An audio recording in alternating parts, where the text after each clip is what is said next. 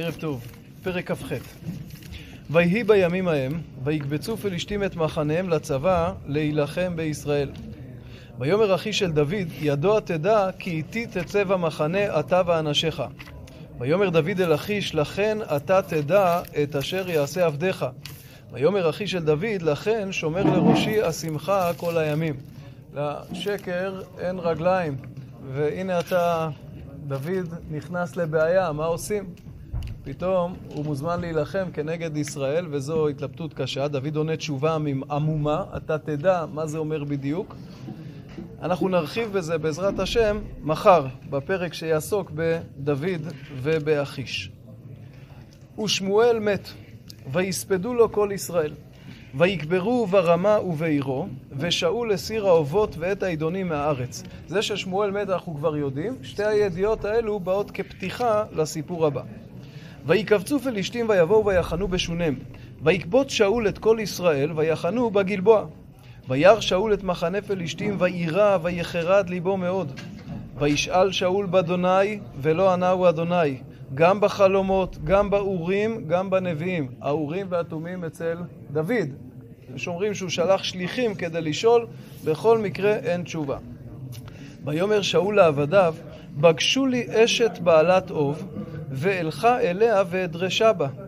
ויאמרו עבדיו אליו, הנה אשת בעלת אוב באין דור. ויתחפש שאול, וילבש בגדים אחרים, וילך הוא ושני אנשים עמו, ויבואו אל האישה לילה, ויאמר כסו מנעלי באוב, והעלי לי את אשר אומר אלייך. ותאמר האישה אליו, הנה אתה ידעת את אשר עשה שאול, אשר הכרית את האובות ואת העידונים מן הארץ, ולמה אתה מתנקש בנפשי להמיתני? אסור, שאול אסר על זה, זה איסור. וישב עלה שאול באדוני לאמור, חי אדוני אם יקרך עוון בדבר הזה. ותאמר האישה, את מי אעלה לך? ויאמר, את שמואל העלי לי. ותרא האישה את שמואל, ותזעק בקול גדול. ותאמר האישה אל שאול לאמור, למה רימיתני, ואתה שאול? ויאמר לה המלך, אל תראי, כי מה ראית? ותאמר האישה אל שאול, אלוהים ראיתי עולים מן הארץ. אלוהים הכוונה אדם נכבד. ויאמר לה, מה טהרו? ותאמר איש זקן עולה, והוא עוטה מעיל. וידע שאול כי שמואל הוא, ויקוד אפיים ארצה וישתחו. כן, המעיל מלווה את שמואל מאז שהוא היה ילד, אמו עושה לו מעיל ועד מותו, לכן זה סימן זיהוי מובהק. ויאמר שמואל אל שאול, למה הרגזתני להעלות אותי? ויאמר שאול, צר לי מאוד, ופלישתים נלחמים בי, ואלוהים שר מעלי ולא ענני עוד, גם ביד הנביאים, גם בחלומות. ואקראה לך להודיעני, מה אעשה? ויאמר שמואל, ולמה תשאלני? ואדוני שר מעליך, ויהי עריך. ויעש אדוני לו כאשר דיבר בידי. ויקרא אדוני את הממלכה מידיך, ויתנה לרעך לדוד. כאשר לא שמעת בקול אדוני ולא עשית חרון אפו בעמלק, על כן הדבר הזה עשה לך אדוני היום הזה. ויתן אדוני גם את ישראל עמך ביד פלישתים. ומחר אתה ובניך עמי. גם את מחנה ישראל ייתן אדוני ביד פלישתים. בשורה קשה מאוד, כלומר, העם הולך להפסיד במלחמה, ושאול ובניו עם שמואל, פירושו של דבר, הולכים למות. וימהר שאול ויפול מלוא קומתו ארצה, וירא מאוד מדברי שמואל, גם כוח לא היבוא, כי לא אכל לחם כל היום וכל הלילה. ותבוא האישה אל שאול ותרא כי נבהל מאוד, ותאמר אליו, הנה שמעה שפחתך בקולך, ואשים נפשי בכפי, ואשמע את דבריך אשר דיברת אליי. אני שמעתי בקולך, ואתה שמענה גם אתה בקול שפחתך.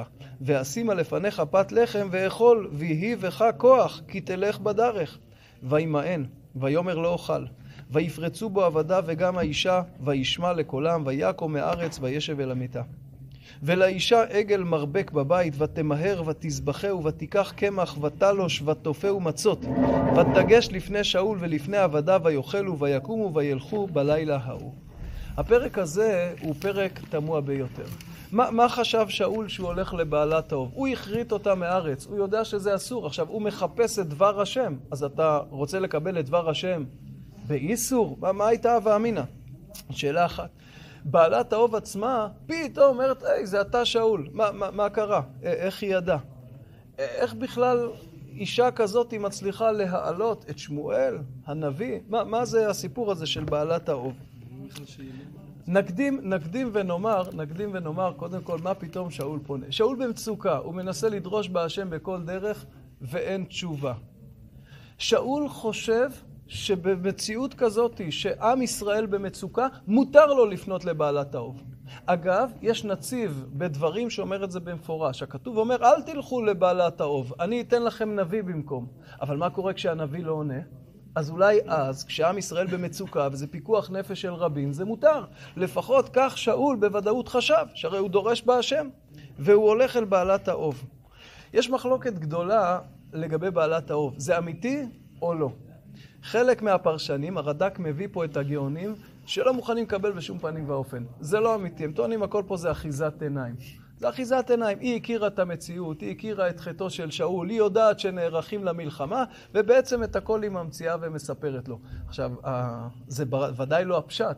אומר שם אחד הגאונים, אני יודע שאני נגד הפשט, אבל אני לא מוכן להסביר בצורה שסותרת את השכל. אין דבר כזה בעלה טוב, אין פה כוח אמיתי. רס"ג אומר, אין כוח אמיתי, אבל פה הקדוש ברוך הוא, בגלל הסיטואציה, אכן העלה את שמואל, ובגלל זה היא נבהלה. תמיד היא עובדת על הלקוחות, ופתאום שמואל עולה באמת, אז היא תפס אותה פחד. אבל חז"ל אומרים שיש דבר כזה, יש כוח כזה, יש כוחות כאלה, יש כוחות טומאה בעולם, והקדוש ברוך הוא אסר עלינו להשתמש בהם, ואכן היא העלתה את שמואל, וכך היה. אני רוצה רק לסיים שיש פה סגירת מעגל. החטא של שאול שבגללו הכל התחיל זה שהוא לא שמע בקול שמואל, הוא לא המתין לו, הוא לא שמע בקול דבר השם. והנה בפרק האחרון לפני מותו הוא צמא לדבר השם, הוא צמא למפגש עם שמואל. זה בדיוק הנקודה שבה הוא כשל בהתחלה. הוא הרג את כהני נוב ועכשיו הוא צמא לאורים ולתומים ואין שם תשובה. אבל יש פה גם סגירת מעגל של תשובה.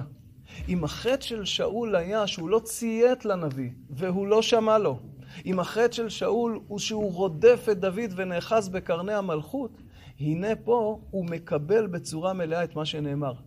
אתה מחר יוצא, הוא יודע שהוא הולך למות, ואף על פי כן הוא יקום ויצא. וזה מה שאומרים חז"ל, שאומר לו שמואל, מחר אתה עימי, עימי במחיצתי. כלומר, אם הפעם אתה תציית עד הסוף, למרות שאתה יודע שאתה מאבד את חייך, ואתה הולך לאבד גם את מלכותך, ואתה תעשה את זה בכל זאת, אתה בזה מתקן את הדבר שבו חטאת, ואתה תהיה עימי במחיצתי, ואכן שאול מתקן את חטאו. ערב טוב.